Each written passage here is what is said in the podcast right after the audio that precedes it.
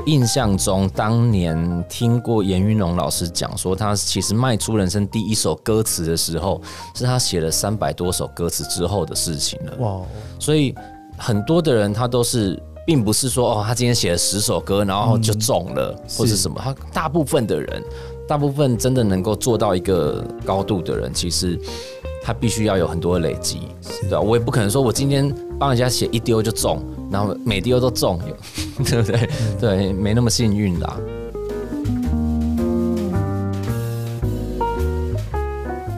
欢迎收听创作者说，我是 Kiss 研究生。我们今天呢要来聊创作的创作者呢，他其实说他是我自己设计师，好像也蛮怪的，因为我从来没有就是真的跟他说，哎，可不可以帮我做字体？没有，然后我就每天都在用哦。开始之前也稍微聊了一下，他是台大宣传系毕业的，他应该念宣传系的时候，我那时候念新闻所，应该算是我学弟哦。差不多时候，在二零零五年的时候呢，开始在自己的部落格发表音乐。二零零七年的时候，参加了第一届的超级偶像，应该很多人认识他的时候，都是在这。个选秀节目上面看到的，二零一一年的时候发行的第一张自己专辑，至少很好笑。之后他去当兵了之后呢，有组了一个乐团哦，坏神经乐团。一四年的时候出了一张唱片之后呢，这个乐团好像就消失了，也不知道到底发生什么事情。反正我们大家可以来聊一下这件事情哦。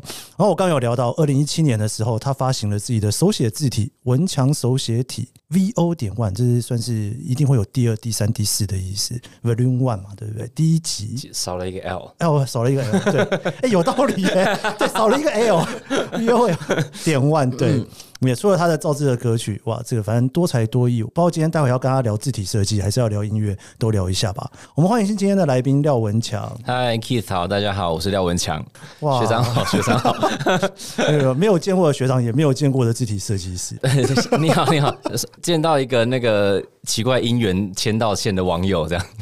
哎、欸，真的也很奇妙哦。对啊，我可能因为我以前也有修过新闻所的课，搞不好有碰到过，只是有碰到过吗？我不知道啊。对，也有可能，也有可能，还蛮多生传系的人会来修新闻所的课。对，因为生传系也会跟新闻所合作一些课程。对对对，传播学程的课。我现在在新闻所有开一门课，也很多生传系的人来上。嗯，所以我觉得搞不好以前有因缘机会，有可能碰过。我以前也当过那个传播学助教，搞不好你的什么学弟妹也有来当过。OK，我们今天就来聊一下台大的生活哈。对啊，所以你是在学生的时候就开始做音乐了。应该说，我在高中的时候就有自己试着做一些东西放到网络上，然后到大学才正式在那时候大一的时候放在无名小站上面。对对对，然后无名小站后来就结束了嘛，因为收掉了嘛。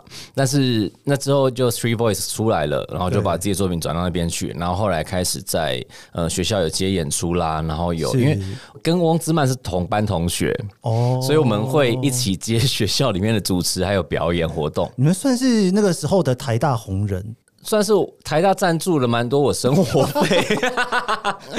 你也帮台大赞助了很多曝光机会啊，应该这样讲。嗯，没有，那时候 嗯都是我受益比较多。对对对。哎、嗯欸，你说你零五年开始在 Street Voice，要在无名小站，在无名小站。嗯，对，Street Voice 好像差不多那个时候出来的，应该差不多零五零六。对，因为我那时候有参加第一届的。简单生活节的创作音乐甄选，零六年的时候，欸，所以你是自己学音乐吗？从小就学？嗯，没有哎，欸，因为。小时候有参加过国小的合唱团，然后可是因为我真的很不会，就是因为我从来没有去学过钢琴啊什么的，所以我看谱什么我也看不懂，所以就是硬背硬学。然后我跟妈妈说我要一台那个电子琴，然后我可以自己按，可是我也不知道我在按什么。那个电子琴因为就家里也没什么钱嘛，所以买那种也很便宜的，同时按五个音下去它就会没有声音的那一种，它最多只能同时发出四个声音的电子琴，然后按了会弹不起来的那一种。对，然后其实我一直觉得说后来做音乐这件事。事情其实冥冥之中，嗯，无形的力量把我往这边拉过去。因为我以前就是，其实我不是有什么偏财运或者是什么抽奖运的人，就是我没参加什么对发票啦，或者抽奖什么都没有我的事。唯一有抽中奖的，小时候的一次，是以前有一个罗美云，一个很资深的广播人，嗯，他的广播节目上面在抽一套音乐编辑软体。OK，对，抽这么冷门的东西，对对，然后我完全不懂为什么，而且我那时候好像是那种四八六电脑，就是荧幕勉强是彩色的，可以动，然后插那种小磁片、大磁片那一种，很惨的那一种，只能用 DOS 的那一种。然后我那时候就抽奖，就抽中了那个东西，可是我根本也不会用，因为我也不会看谱，所以我就在里面乱 key，在里面乱开始自己摸索这样子。我觉得后来回想起那个时候发生的事，觉得好像从小就冥冥之中有一个真的。你刚刚形容这段故事很像抓周的概念，对对对，很像抓周。人生第一次抽奖抽中什么，你未来就做这条路，抽奖不要乱报名。对，我都想不起来我小时候第一次抽奖抽中什么。嗯，因为那是蛮特别的经验，因为我没有抽中过什么别的东西了。对，音乐编辑软体真的是冷门到一个不行哎、欸，冷门到要抽这个、啊，我也不知道啊。嗯，对啊，电脑也跑不太动，我也不知道为什么要抽这个，而且。如果依照你这样形容，其实我大概可以体会那种心情呢、欸。因为那时候小时候要花钱买软体很贵嘛，嗯、有一个免费的软体不用就觉得很浪费了。可能那时候我自己也觉得，哎、欸，音乐蛮有趣的。嗯、可是小时候小学生啊，懂什么东西？所以我就是自己摸索这样子。是对啊。但在大学你就开始玩乐团？对，大学就开始有乐团，然后跟西上的同学还有外校的同学有一起做音乐这样子。你是什么时候开始觉得说你想要？靠音乐一直走下去的，是大学的时候？我大二的时候有一个网络公司，他们就有找我。然后就说他们想要培养一些网络歌手，嗯嗯，对，等于就是说我去那边录一些歌，然后我不用露脸，可能也许用什么动画或者是什么的方式，然后出声音就好了这种。哦、后来那个公司那个 project 就整个结束了，因为好像老板后来就信了教，就转去做福音歌曲，所以 那一些东西什么全部就都没有了。什么奇妙的？我我的艺人梦就在大二的那一年就突然就腰斩，我就哦好哦，那要升大三了，我想说我应该要开始。认真思考未来的路。那我以前可能都不太敢比赛或者什么的，是。然后我就觉得说，好，那我升大三那个暑假，我就好好的做一些事情。然后，所以我就去报名了一些比赛。是是。然后，如果说都没有得奖的话，我就思考一下，除了音乐之外，我有什么别的路可以走？你说加入福音歌曲？呃，没有，那个倒是没有在我的考虑之内。然后，结果刚好那个时候我报名的比赛都有得奖。哦，我就想说，哎、欸，那好像可以继续做下去。后来到了大四就被拉去选秀节目，是比赛，比赛完就刚好有持续版权公司想要跟我签创作的合约，然后就一路到现在。那个时候大学毕业之前有犹豫吗？没有，没有犹豫，因为因为还是说在那之前就已经决定不念书了。不是，因为那个时候在学校接活动赚蛮多钱，就 OK OK，所以不是那个毕业之前犹豫，是早就开始犹豫到底要不要把书念完，但是还是要撑着把它念完。没有没有没有没有没有没有，书一直都觉得要念完，书一直都觉得要念完，觉得说爸妈 这么辛苦，我还是要做一点。做个样子，至少我都好不容易考上了一个这么还不错的学校，那就把它念完。然后真的，其实我后来有当过短暂的研究，哎，没有，我研究生时期当超久的，我有去考研究所。哦，真的啊？我也有考上我们系的生传所。哦，是是，研究所大概当人家医学系在念吧，后来我没有毕业啊，所以你当兵才会拖到那么后面。对，我那时候念了研究所，念一念。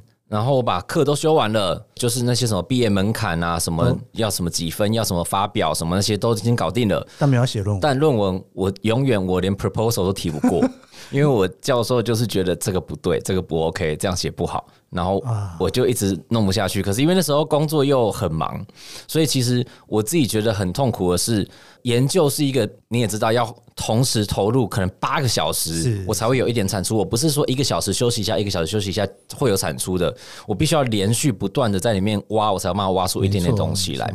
所以做音乐也是，两个都是我必须要同时灌注连续的长时间的事情。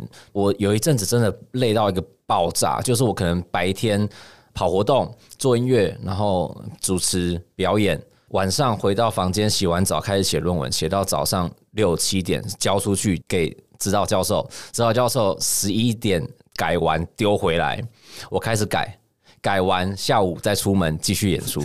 然后持续好一阵子这样的生活，我真的觉得不行了，我真的不行了。然后我就休学、休学再休学，然后当兵，然后休学当兵回来，然后继续这样子。而且我觉得创作跟研究其实是大脑两个完全不同的部位。嗯，对啊。但是虽然我那时候已经觉得我要挑一个跟音乐有关的研究内容。我说挑一些现象学的东西，然后讨论的是，对，而且现象学很难，然后可是我又觉得很有趣。我那时候就挑了说林生祥，因为我是农推系嘛，毕竟是农业推广学系，是生物产业传播发展。那时候还没改名，对不对？我是第一届改名的，哦、第一届改名的。对，我是第一届以那个名字毕业的学生。嗯，嗯，对，我那时候就挑说，哎、欸，林生祥的歌，为什么大家即使听不懂他客语在唱什么，为什么还是会让人家觉得他是一个乡村的 symbol？嗯嗯，对，那他的那音乐的那个 symbol 到底有些什么样的东西？他蛮有趣的、啊。对，那我不想透过文本分析去做，我只想要从。到底听众的感知是怎么接收这件事情？因为我觉得那才是我做音乐的人最想了解的事情。就听众接收到的讯息跟我们想丢出去的讯息有什么样的落差？我怎么样传达这些东西？但后来我真的是念不下去，因为真的太难了。我的脑袋没有办法。其实你念错研究所了，换一个念，换一个念。没有没有没有没有，我教授很认真，然后可是他真的帮不了我，他就 我很愧对他。对，哇。哎、欸，可是你这样等于说这两个身份你都是很享受的耶。我到了大四才开始喜欢念书。OK，嗯，你说因为在音乐上面赚了很多钱，可以拿那个钱回去专心念书？不是不是不是，是因为在大四的时候修了一些课，然后那一些课真的让我觉得哦，传播学好有趣，现象学，然后符号学好有趣。你觉得那个对于你的创作有帮助吗？觉得像这些社会科学类的，嗯，尤其我到后来，我有当一些，比如说传播学助教嘛，然后或是传播理论助教，我觉得那对于我分析事情是有帮助，也就对于我去创作音乐，我觉得是有一些帮助的。其实我不知道说算算不算帮助，因为也会有人跟我讲说，哎，我的东西听起来就是很读书人哦，真的吗？对他们就觉得说，哎，你不要这么爱讲道理，好像。一个知识分子，有时候你就是你不应该这么高姿态，或者去看某些事情。我也不知道这样到底对我来说是好是坏。但那个时候学到的那一些关于文本分析，或者是关于社会批判的一些东西，其实我觉得对于我后来的发展的路是有很大的影响。是不是因为你情歌写太少？我情歌真的没有在写，我除非帮人家写歌，不然我几乎没有在写情歌。不过你如果用很高知识分子的心态去写情歌，我觉得应该也是另外一种风格吧。就是 我不懂，我不知道那到底会什么样一个状况，因为我一直觉得说写情歌这件事情有别人比我会写，嗯嗯，那那个给他们每个人做好自己擅长的事情吧，这样。哎，其实你刚刚如果没有讲，我没有想过哎，因为我也算是一直持续都有在听你的音乐，但是我没有想过。说所谓的就是太难，或者是太高姿态，或什么，我真的第一个反应就只有情歌蛮少的。对对，尤其在那种年轻人写歌，大概十首应该有九首情歌。的状态之下，你十首里面可能只有一首。然后那个九首里面有八首是情绪勒索。因为有人跟我讲说，比如说我的歌词，有时候我会很喜欢给结论，或者是我很喜欢去探究一些我觉得需要被注意的事情。是，是，那其实对于听的人来说，他并不是一个放松的状态下去听。我有时候我很希望我的作品可以传达出一些意念或者是一些理想。那那些对于只想要透过音乐来放松或者是休闲的人，其实是很大的阻碍。嗯，不过相对的，就作者性很强了。应该说，可能在那一个年代，因为。超偶嘛，那 一个年代 怎样啦？好好讲话啦！大家对于超偶的想象，可能是那一张专辑十首歌里面，每一首歌都是完全不同的制作人，然后硬凑在一起变成一张专辑的。但是因为你自己在创作嘛，你可能对每一张专辑的那一整个逻辑性啦，或者是我到底要怎么编排，很早就有想法了。其实那时候算是，因为我后来没有跟电视制作公司签约，我就是自己跳出来自己做。是，然后自己开始做，是因为碰到我第一张专辑的录音师 Jimmy，他那时候说他可能刚从国外回来或者什么，学了一些东西，然后很希望可以有一些作品。那他说他可以无偿的帮我负责很多事情，嗯，然后我也就我能够提供的资源，我尽量的做，然后我们两个互相的完成那一张作品。我也是第一次做，所以我什么都不懂。但我就觉得说，我不想要做一个大家都做过的事情，是，所以那时候第一张至少很好笑，这张专辑我现在听起来觉得真的蛮荒谬的，因为很多事情真的很青涩无知，那也只有那个时候才写得出来青涩的东西啊。对，只有那个时候你没有任何包袱，你没有任何的经验，你才有办法去做出那样子的东西。包含我那时候只有在实体专辑才会听到的，我虽然只有六首歌，可是其实我那张专辑有九个音轨。我里面有三个音轨是我现场演出的谈话片段的截录，所以我就希望说，哎，那整个顺听下来像是我在 Live House 听了一个 One Set 演出，对，所以我那时候是用这样子的概念去称这样子，就是那时候的 slogan，我也是说，或许这个人还蛮好笑的，至少很好笑，但是希望你觉得也还蛮好听。嗯嗯，对。但为什么这张专辑你去当完兵回来之后就转性了？算转性吗？嗯，风格好像有点就不太一样了，对不对？哦。没有没有没有没有没有，至少很好笑。那张专辑的歌曲的曲序的编排是第一首歌就是很荒谬的烧肉哇哈哈，它是一个我喜欢吃烤肉，所以我就是 跟大家推荐烧肉的好。然后后来就是几首比较活泼的、比较闹的歌曲之后，开始进到比较认真、比较严肃的歌。对，然后到了第二章，其实我觉得那时候刚好也是面临了一个要出社会或者是工作啊什么的这一些，然后。同学们、同事们开始分崩离析，呃，各分东西，分崩离析的一个状态。然后，所以其实差不多概念啊。对，更希望探讨一些更心里面东西，自己会觉得本来就想说这些事情。所以，其实至少很好笑。这张专辑就是在慢慢的把好笑这件事情融入到说，哎，其实我虽然歌曲很认真，但是我其实人是一个很 free 啊、很开放、很好笑的人。这样子，对。不过因为你刚刚有聊到说，像你后来就开始选择自己做创作嘛，嗯、所以可能就会跟一些比较，我不知道哎、欸，可能跟连续剧的合作就会少一点，或者是说跟一些比较大的品牌合作少一点点，因为你独立创作的关系，你会不会觉得在会碰到一些人家碰不到的挫折？但是好像那个时代，就是说算是台湾独立音乐非常非常盛行的时候，嗯、应该做这种选择的人也蛮多的。我反而觉得我好险，那时候是我独立起家，嗯，嗯。因为。我开始在玩乐团那个时候，真的是台湾独立音乐很意气风发的那一段时光，而且刚好我的熟悉的曲风在那一个年代又是比较主流的曲风，嗯，比如说像那时候有呃丁丁与西西啦，比如说陈绮贞啊，陈绮贞当然是更早之前，当然那时候是可能是主流中的主流，或者是一些比较木吉他民谣弹唱系的，可能在那个时候算是一个。很主流的一个音乐风格。那我在那个时候，其实做这些事情，我没有特别的在那个当下觉得很挫折。OK，对，你会说资源吗，或什么的？我也觉得，反正没有钱，有没有钱的玩法。嗯嗯，我们有钱的时候，也不一定做的比较好。嗯嗯，所以我那时候倒是没有特别，因为说我选择了自己从独立音乐开始做起，有什么觉得不适应或是挫折的地方，因为。我也很清楚的知道说，哎、欸，我也参加过选秀节目，是我知道电视圈的那个状态，我知道或许一般经纪公司的状态可能是什么样子。我并不觉得我那个时候有能力去支撑起那样子的资源。是是，对。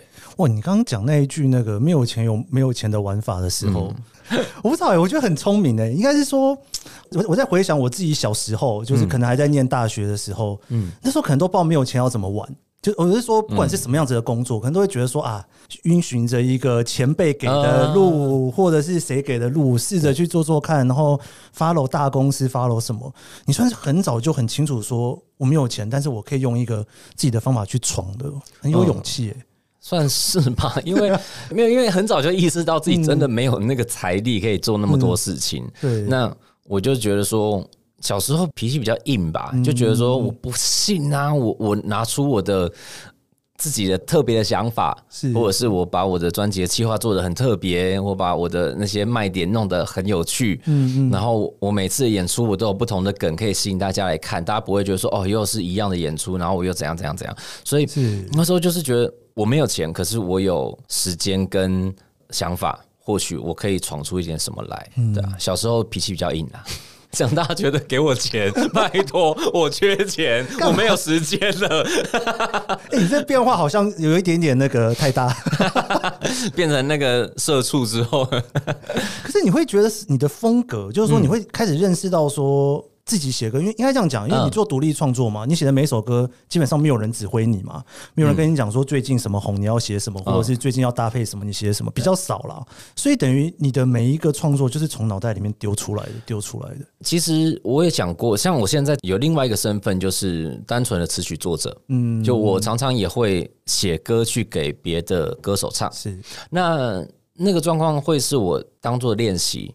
我就是说别人的歌是练习，练习磨练我自己。OK OK，对对对，因为 OK 小时候可能习惯就是我想说这个，所以我要写这个东西。哦、但现在是说，哎，人家想要说这个，你有没有办法用他的话帮他说？懂懂，用他的声音帮他说这件事。嗯、那我反而这几年来开始试着帮别人写歌之后，我会觉得心胸更开阔了一点，因为。哦真的是学到很多以前不会的事情，是像是以前是哎，反正我音域可能这么宽，那我可以就是写我唱的爽的就好。对。可是现在可能是哎，这个人歌手他的音域可能只有这样，那我可能就必须要去搭配他的音域，跟他习惯的咬字去写他能够唱的歌。是是是。对。那或者是从他的这个人的个性上面，那用字我要怎么做调整？嗯，对啊，那。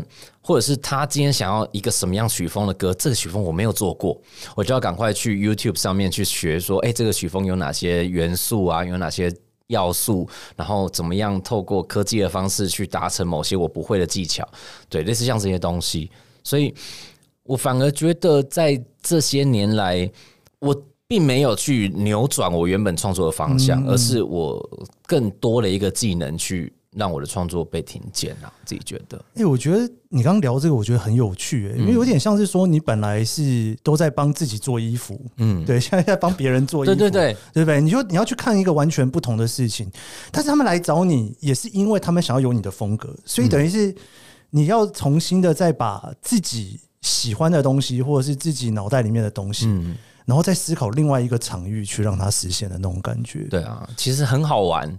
对，但是比较挫折的就是会，因为常常你帮某个人量身定做了一个歌，那你可能歌词塞了一些梗或者是什么，那真的是那个人的梗，或者是那首歌你那个曲风很少人会想要收，然后你特别帮他弄了一个，然后他不要，然后那个你可能那一个礼拜的心血就没了。哦，那种挫折感，对。我大概懂你意思，有点像是那个我在写自己的文章，跟在做一个业配的文章的时候，嗯、完全不同的心情，就已经帮他想好了各种方法包装他的产品，就没有没有。no, no 对，而且是一毛钱都拿不到，然后你会浪费你的一整个礼拜，还有对啊，所以但是。我心里面会觉得，反正那就是练习。我现在会了这个技能，我以后再碰到，我就可以更快的完成。我觉得那挫折感会会不会？我不太确定，因为我的挫折感可能会来自于我居然没有猜到他要的，我有一种这种感觉，对不对？所以，我现在会还是尽量去去猜，因为其实以前啦，人家也是跟我讲说，像我印象中，当年听过严云龙老师讲说，他其实迈出人生第一首歌词的时候，是他写了三百多首歌词之后的事情了。哇！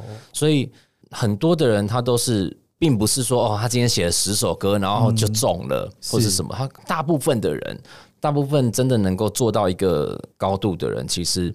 他必须要有很多的累积，对吧？我也不可能说我今天帮人家写一丢就中，然后每丢都中，对不对？对，没那么幸运啦。对，也算是一种挑战啦，试试看不同的东西。嗯，我们今天很高兴邀请到廖文强来跟我们聊聊他的创作。我们稍微休息一下，我们继续聊这些音乐的创作故事以及这些故事背后的故事。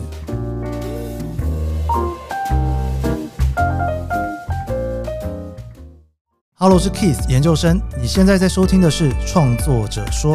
每一集节目，我会邀请一位创作者来跟我们聊聊他的创作故事。我们邀请过畅销作家、导演、编剧，也邀请了创作歌手、布洛克、YouTuber、Podcaster 来一起讨论对于创作的想法。你可以在 Apple Podcast、Spotify 收听，也可以追踪研究生脸书专业。我会分享每一集节目录音后的心得。你也可以留言告诉我你的想法。创作者说每周四上线，欢迎你跟我一起探索这些故事背后的创作故事。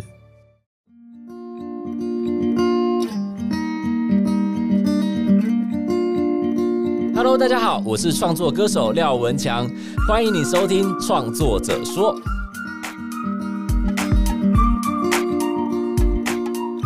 我觉得创作是与世界对话的方式。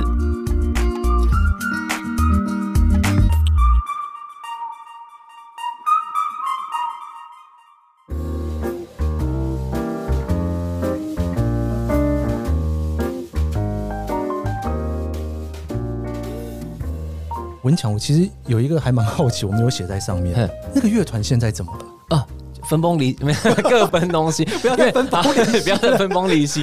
那个时候发行那张专辑，因为在那个时候，坏神经坏神经乐团，我就是一直跟他们演出。嗯，我在念研究所、念大学的时候，基本上我都是跟那几个好朋友，我们大学同学学弟一起演出的。然后到了那个时候，我就申请了政府的录音补助，然后申请要做这张专辑。会在那张专辑就结束的原因，是因为其实，在我们决定要做这张专辑的时候，其他人都已经找好工作了。哦，是这样子的。对他们因为嗯，嗯，那个时候的鼓手现在在航空公司当地勤，然后那时候的贝斯手现在在外商公司做人力资源经理。所以其实那个时候他们都已经有很好的工作了，在正在等着他们未来可以去就是开展。对，可是我们已经决定好我们要做这张专辑，所以怎么办？如果我们现在就弄了一个，比如说我就是坏神经乐团，那他们如果以后不玩了，我很难继续走下去，因为这张就不会成为我的养分之一。是，它就变成是我所以另外一个另外一个品品牌。所以那时候我们就决定好，那就叫廖文强与坏神经乐团。表示说，今天如果未来我们想要继续走下去，可以。如果今天你们有谁玩不下去了，想要离开，也不用觉得抱歉，因为我们都没有对谁造成伤害。是，对。所以那时候就是发完了，然后跑了一两年的巡回，把把演出、把专辑卖一卖之后，大家就是哎、欸，好了，该去做工作的做工作了，然后继续去当吉他手、教课的、玩自己的乐团的就去了，然后我就继续唱我的歌。不过那一张感觉大型制作非常多哎、欸，那个时候。那时候就可能比较冲吧，就觉得第一张觉得自己有一张的经验的，嗯，想要再做下一张的时候，就有更多不切实际的幻想，就不切实际吗？就想要做更多有趣的东西，而且有更多的人加入之后，就有更多不同的想法在里面撞击，嗯对啊。但是现在当然那张的歌，我觉得。算是蛮重要，对我的生涯来说是蛮重要的一张作品。嗯，但是当然制作上，现在回去看就啊，小时候啊，小时候。但是的确只有那个时候才唱得出那样子的东西，或是不过创作者好像就是这样子哦，一直往前走，然后回头再去看以前的东西，都会觉得。应该这样讲，如果以前就写的跟现在一样好的话，那自己不是就变成没成长？对啊，如果说我现在发现说，哇，十年前写的歌真好，我现在在干嘛？那我不就是做别的事就好了吗？别这样，别这样。对啊，对对对，应该讲说，疫情之前你刚好发了一张专辑，嗯、就是你所谓的那个哦专辑，嗯，对你所谓的非常有。哲理要讲大道理的专辑名称，应该算是吧？我觉得还蛮还还蛮符合你刚刚所说的那样子的条件的。结果一出来之后，你宣传可能宣传到一半就疫情就来了。我宣传到一半。算是有有跑完，该跑的事情都有跑完，活着是对命运最好的反抗。没关系，我也很常念错，我还会为什么这么长？因为那个时候其实真的大家想了非常非常多的的排列组合，排列组合。不是排列组合，也是专辑的概念。OK，对，其实我一一年发了至少很好笑，一四年发了那些你不敢解决的问题，到一六年发喜剧人生也是迷你专辑，到了一九年我。第一次加入大型的唱片公司，那时候加盟和乐，嗯，和乐想要做这一张专辑，我就想说，那我觉得这应该是一个新的开始，嗯嗯。其实前三张专辑有点像是三部曲，至少很好笑，算是一个简单的自我介绍，告诉你我这个人就是一个 bipolar，就是一个人很疯，然后可是我唱歌的时候，我的音乐又很认真，这样子的一个很两极的一个人。到了那些人不敢解决的问题，其实我希望大家去探讨的是更深层的那些微笑底下的那一些。所以在那些人不敢解决问题的结论是说，那些你不敢解决的问题就不要说出口，也不要好奇。意思是，如果你想要去探究那些问题，你就要去解决它，是不然你就当做没发生过。所以到第三章喜剧人生的时候，那时候想的事情是说。因为我决定要来面对这件事情了，嗯嗯、所以我要去面对生活中的这一些很悲伤、很抑郁、很那这样谈论到也许忧郁症的事情，或者是其他社会不公义的东西，我希望它是更深层的去剖析，然后有一个更正向的结尾。所以在喜剧人生算是前面三章，就是喜剧人生算是这一个三部曲的一个终结。那接下来到了第四张专辑《活着是对命运最好的反抗》，该怎么做？我那时候想到的事情就是，哎，我还在唱，我发了三张了，而且我还在继续做。我还没有得过任何的金曲奖、金音奖，那是什么的？没有关系，你知道吗？我还在继续唱，就是最好的事情了。所以那时候想到这件事，说活着是对命运最好的反抗，我就是要继续唱下去。嗯、我不管这个圈子或者是怎么样，那我有我想做的事情，我会继续做下去。其实我觉得你很乐观呢、欸。你看，他都觉得你很乐观。对，我是一个属于悲观型的乐观主义者，嗯、就是凡事情不会更糟。那不然就这样吧，人生这不就这样吗？能多惨不就这么惨？因为我我听呃二零一九年的歌之后，嗯、然后后来疫情就开始了嘛。疫情开始之后，当然就大家可能都会有一些算是不同人生规划嘛，或者是不同转变啦。嗯、对。对然后我那个时候，你去年有发新的音乐嘛？那在那之前，我看到你的粉砖有一个非常特别的一个，算是你对你自己的企划吧。嗯。就开始每天写日记。我那时候我的感觉，我先讲一下我的感觉，我想说。哇，就是一个创作者开始把更多自己的东西丢出来的那个时候，然后因为你写日记嘛，你等于每天又可以再重新想一次自己的事情，然后这样子累积下来。我还蛮好奇，那个时候在疫情之前做这件事情。我本来到了每年的年底，嗯，我都会做一个那一年的自己的回顾。然后通常是像以前在 BBS 上面，我就有自己的个版嘛。嗯嗯，然后我在个版，我每年都会有自己的条列式的回顾。然后后来没有什么在用个版了，然后改用脸书，用脸书每年我也是会做这件事情。到了一是二一年吧，二一年的时候，我就突然觉得说，嗯，好啊，那我来每天写好了，我就不用说，就是每年，然后我还要在那边东拼西凑啊，就是从相簿里面，从行事历里面，然后开始东拼西凑去搞清楚自己这一年到底做了什么。我如果每天都有记录下来，我就不用这么怕我忘记哪一件事了。所以，我一开始前面几天，我其实只有写在我个人私人的脸书上面。嗯嗯嗯。然后后来是公司就说：“哎，要不然反正你粉砖也不知道 po 什么，那你要不要就 po 过去？”我说：“好啊，反正我真的不知道我的粉砖要 po 什么。我常常在粉砖上面靠北说，就是我生活真的太无聊了。因为对于一个创作人来说，我每天就是待在我的房间里面。”面对着我的电脑，然后把自己关在那边，然后一直写歌，写饿了吃饭，有时候饿了没有空吃饭，继续写，写到不饿了，然后啊、嗯、不饿了那就睡觉吧，就是类似像这样。我真的那时候觉得我生活真的太无聊了。可是到后来我就觉得，好吧，既然有这个东西可以写，那我就写吧。我要不然那个粉砖的那个触及率一直掉也不是办法。你有在在意这件事情吗？在意的点是，如果我真的要宣传事情的时候，咚咚、就没有人看到，那我那我干嘛？对，啊，所以那时候还、啊、好啊，又是有东西可以 po 了，那真的太好了，谢天谢地，所以就开始剖。剖。完之后，发现其实自己的生活没有那么无聊，嗯嗯，就是哎，其实生活中有很多很有趣的小事情，那些都会是我觉得。可以作为创作养分的东西。其实我觉得还蛮有趣的地方是说，我不太确定其他创作者了，因为当然有很多创作者，你是创作者，同时也是一个表演者嘛，嗯，对不对？然后本本身也是一个，就是你在舞台前面、后面都是在的人，嗯。那当然有一些在舞台前面的人就会人设比较多一点，哦，对。那有些人就比较不 care 人设，嗯，对。那每天把自己的东西分享出来，那个应该也算是就是你想要让大家知道说你到底内心在想什么。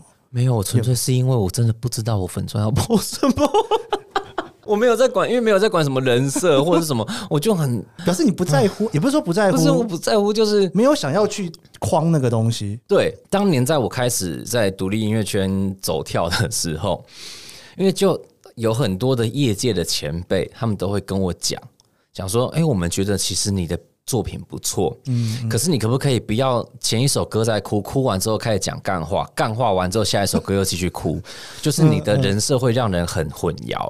我那时候其实难过了好一阵子，因为我觉得就是我不能在台上做我自己舒服的样子，我为什么还要表演？那时候还是蛮多人会跟我讲说，哎，你就维持你自己，就他觉得这样子很有特色。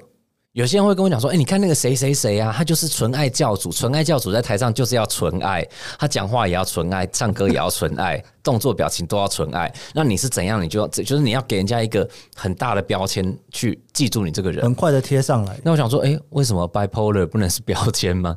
为什么？”大反差不能是标签呢？为什么在我演唱会又哭又笑不能是个标签呢？不然你刚刚都帮自己贴了一个对啊，很爱讲大道理的标签。那那是后来我自己去分析自己做过的事情，对啊。但是那时候就觉得说，我为什么一定要只能做那一件事情，是对啊。所以到后来，其实我就是很努力，因为有人真的是劝我说：“你不要去被那些东西绑住。”嗯，因为如果我在台上演一个我自己就演不好的角色，那我怎么样让人家相信我的歌？某种程度可以理解。我最近也在想这件事情呢。嗯，因为。可能我们从小就是念书，就是要被训练成为一个好员工嘛，嗯，对不对？要是被训练成为一个好员工，本来就不能有太多自己的想法，就是做自己这个对于员工来讲不是一件好事情。嗯、但是如果对于一个创老板或创作者来讲，或许你就是真的得把自己丢出来，要不然要丢什么啊？没有，我先先讲我自己的求学经验也比较奇怪。嗯，就虽然我可能一路上我都是念的蛮好的学校上来，可是我都是。每一个学校的后段班哦，就是辛苦的那一种。对，我国中的时候，我是念基隆的一个数理自由班，嗯、那个数理自由班是全基隆只选三十个人，可是我数学、理化超级爆干烂，嗯，就是我是因为国文分数很高，总分加进去的的数理之优班，的数理之优班。okay, okay 然后我在没问题，没问题。高中基测的时候。我的数学是排我们班倒数第二，嗯，就是基测的成绩我是第二第。然后我国中三年，因为我们班二十七个男生，十二个建中，五个附中，三个成功，你就知道那个四个女生，三个北一女啊，一个景美。我们班全班最低分好像到延平还立山，就至少都是超级好的学校。所以国中三年内，我从来没有拿过班上一半以前的名次。嗯嗯。然后我到高中也是，我一类组可能师大附中，我一类组两百五十个人，我都是排两百名。我都是因为申请入学，我是多元入学的受益者。我是申请入学，国中做过科展，高中当过什么什么会长什么的，然后大学怎样，就是一路这样子，因为多元入学上去的。所以我从来都不是在那些好学校里面的好学生。我永远都是坏学生，应该说，应该说你比较不属于那一个量尺上面对。定义出来的，对，嗯，我从来都没有考到，我觉得任何一个我考得上的学校。其实我自己也是啊，不过我觉得我还蛮享受当 outlier 的。对，当 outlier 是不是有一种特别的爽感？就是大家在干嘛，反正就跟不上，也不用跟了。对啊，我就是放弃啊，我没有要跟你们跟的意思。对，对，对啊，国中大家一起去补数学，我就是在门口跟大家一起打电动，打完电动然后听那些我听不懂的公式，然后下班继续打电动。对啊，嗯，我们真的是聊到歪到已经，因为我刚其实会蛮想问的，就是说，因为其实你在写这些日记写下来的过程当中，你会觉得你更认识你自己吗？我觉得会欸，每天在那个过程中。会去思考说，我今天到底做了什么？嗯嗯，然后我为什么做这些事情？对啊，我觉得那其实是对自己自我探索一个蛮好的东西。尤其是我自己要创作，我必须要一直挖自己内心的东西出来的时候，是很有帮助。嗯嗯嗯，跟很多人记账之后才认识自己，在某种程度上的。我不想认识那一部分，我怕我太讨厌我自己。写日记真的是一个蛮好的做法，我觉得蛮有趣的。对，记账之后真的发现，哇，我那些钱怎么会花到那边去？怎么可以买这个？可是你在疫情当中，你会觉得有什么很大的对你的影响或改变吗？我还好，你觉得还好？说实在话，还好。最大的改变就是二零二一年的收入真的太惨了。哎，这这影响就很大啦。但是心理上倒是没有特别的，因为。可能从去年前年开始吧，二零一九年发完那张专辑之后，嗯，跑完宣传之后，我自己心里面默默的觉得，我以后想要把更多重心放在幕后工作，哦，所以我就刚好到二零二一那个状态之下，我有更多的时间可以。专心在房间里面做好我的幕后工作。不过你也发了几张单曲，那是疫情中写的。嗯，二零还二一，二一年，二一年，对，老艺人已经不记得自己到底发。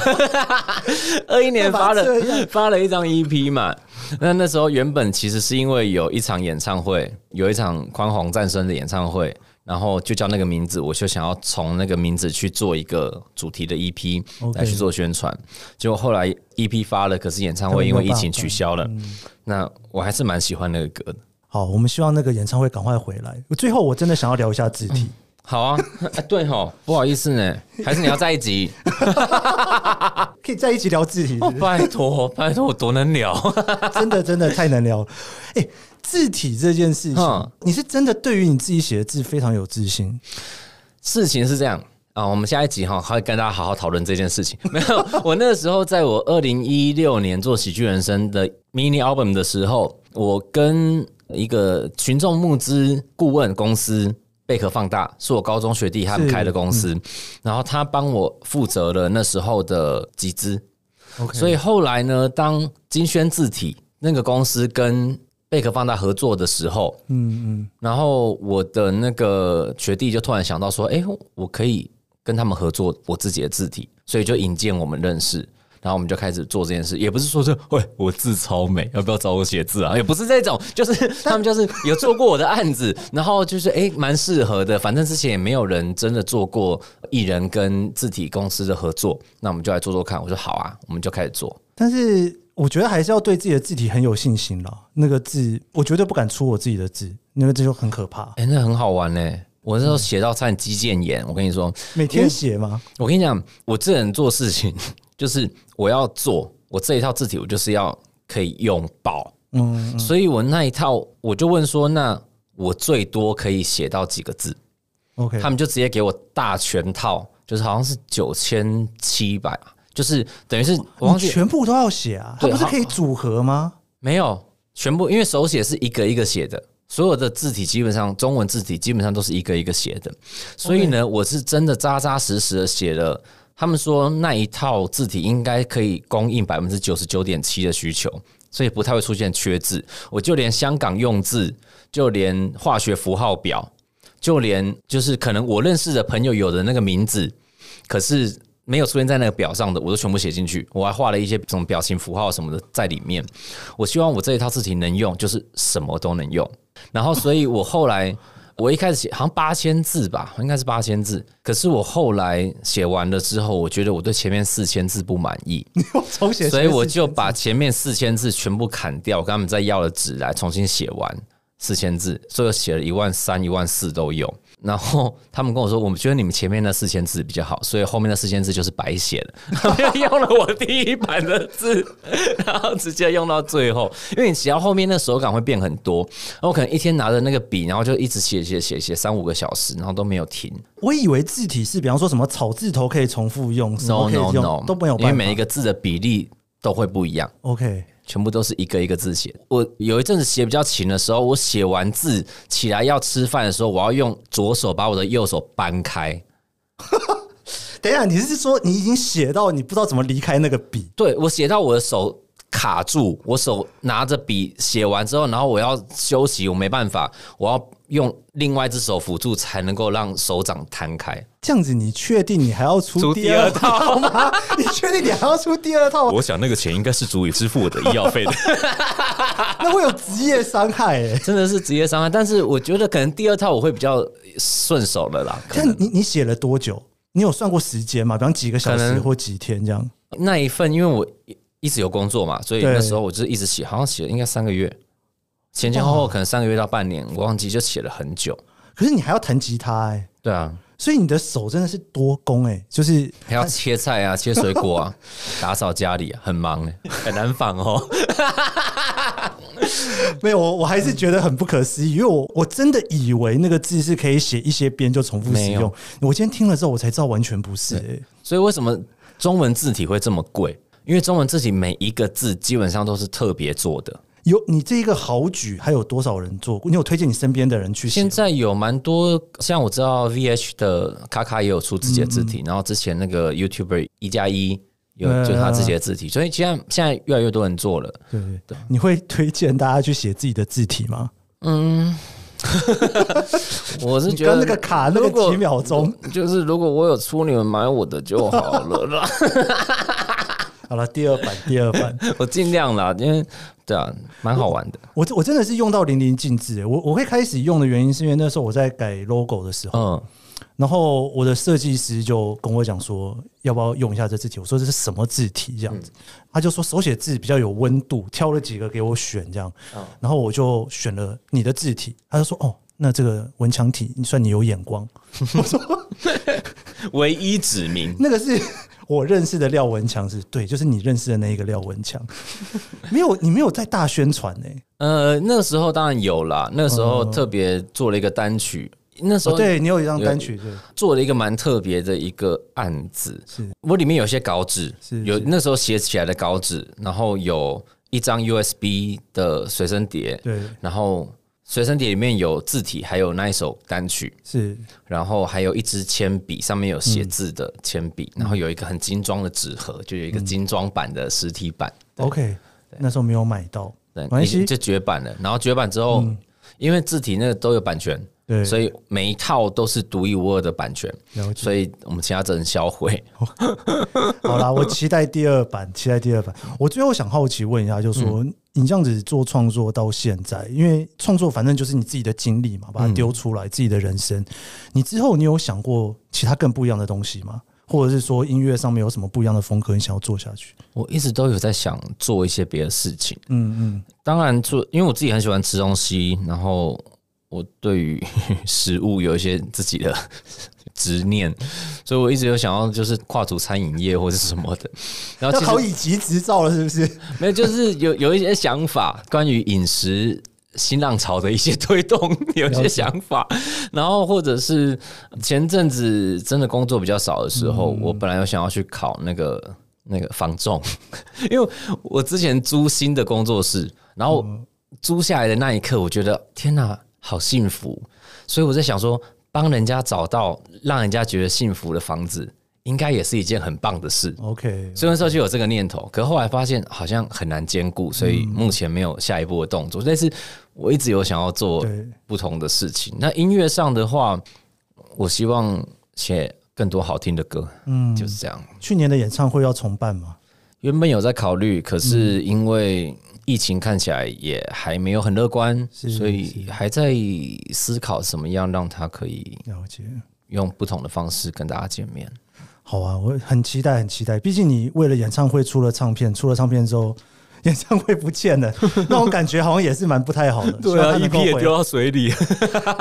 真的，最后能不能请你用一两句话跟我们分享一下？你觉得你最希望大家从你的创作里面，就是感受到什么样子的事情？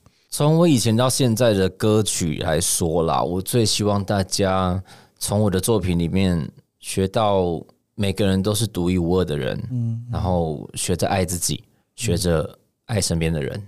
谢谢谢谢谢谢，感谢你今天来跟我们聊了 两个不同的身份，以后可能还有更多身份。对，搞不好之后下次就是那个青年创业家，可 以可以，饮食新浪潮推广者。我很期待饮食新浪潮。好好，没问题。很高兴今天我们邀请到创作歌手，还有。这算字体设计师吗？廖文强来跟我们聊聊他的创作故事。以上就是这一集的创作者说，你可以在 Apple Podcast、Spotify 收听。你如果喜欢这期节目，别忘了帮我在 Apple Podcast 留下五星好评，还有别忘了追踪研究生脸书专页，也会在上面分享更多关于这期节目的心得。我们下集节目见喽，拜拜，拜拜。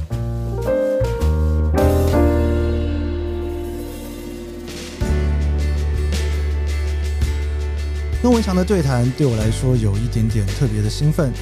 就像节目中所聊到的，在我面前出现的创作者，他不仅仅是一个音乐创作者，也是在我创作者说里面每一集封面手写字的创作者啊。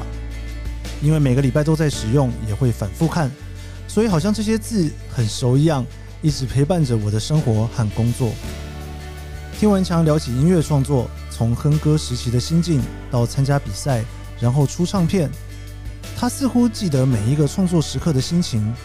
一边用音乐记录，也一边在创作中分享人生。在对谈中，可以听到他对于记录的渴望，就怕一个不小心，错失了留下创作的最好机会。期待文祥有更多的音乐作品，我也很期待看到下一版的手写字体诞生。或许下次跟他在节目上对谈的时候，他已经是个成功的青年创业家。谢谢你收听这一集的创作者说，我是 Kiss 研究生，我们下集节目见。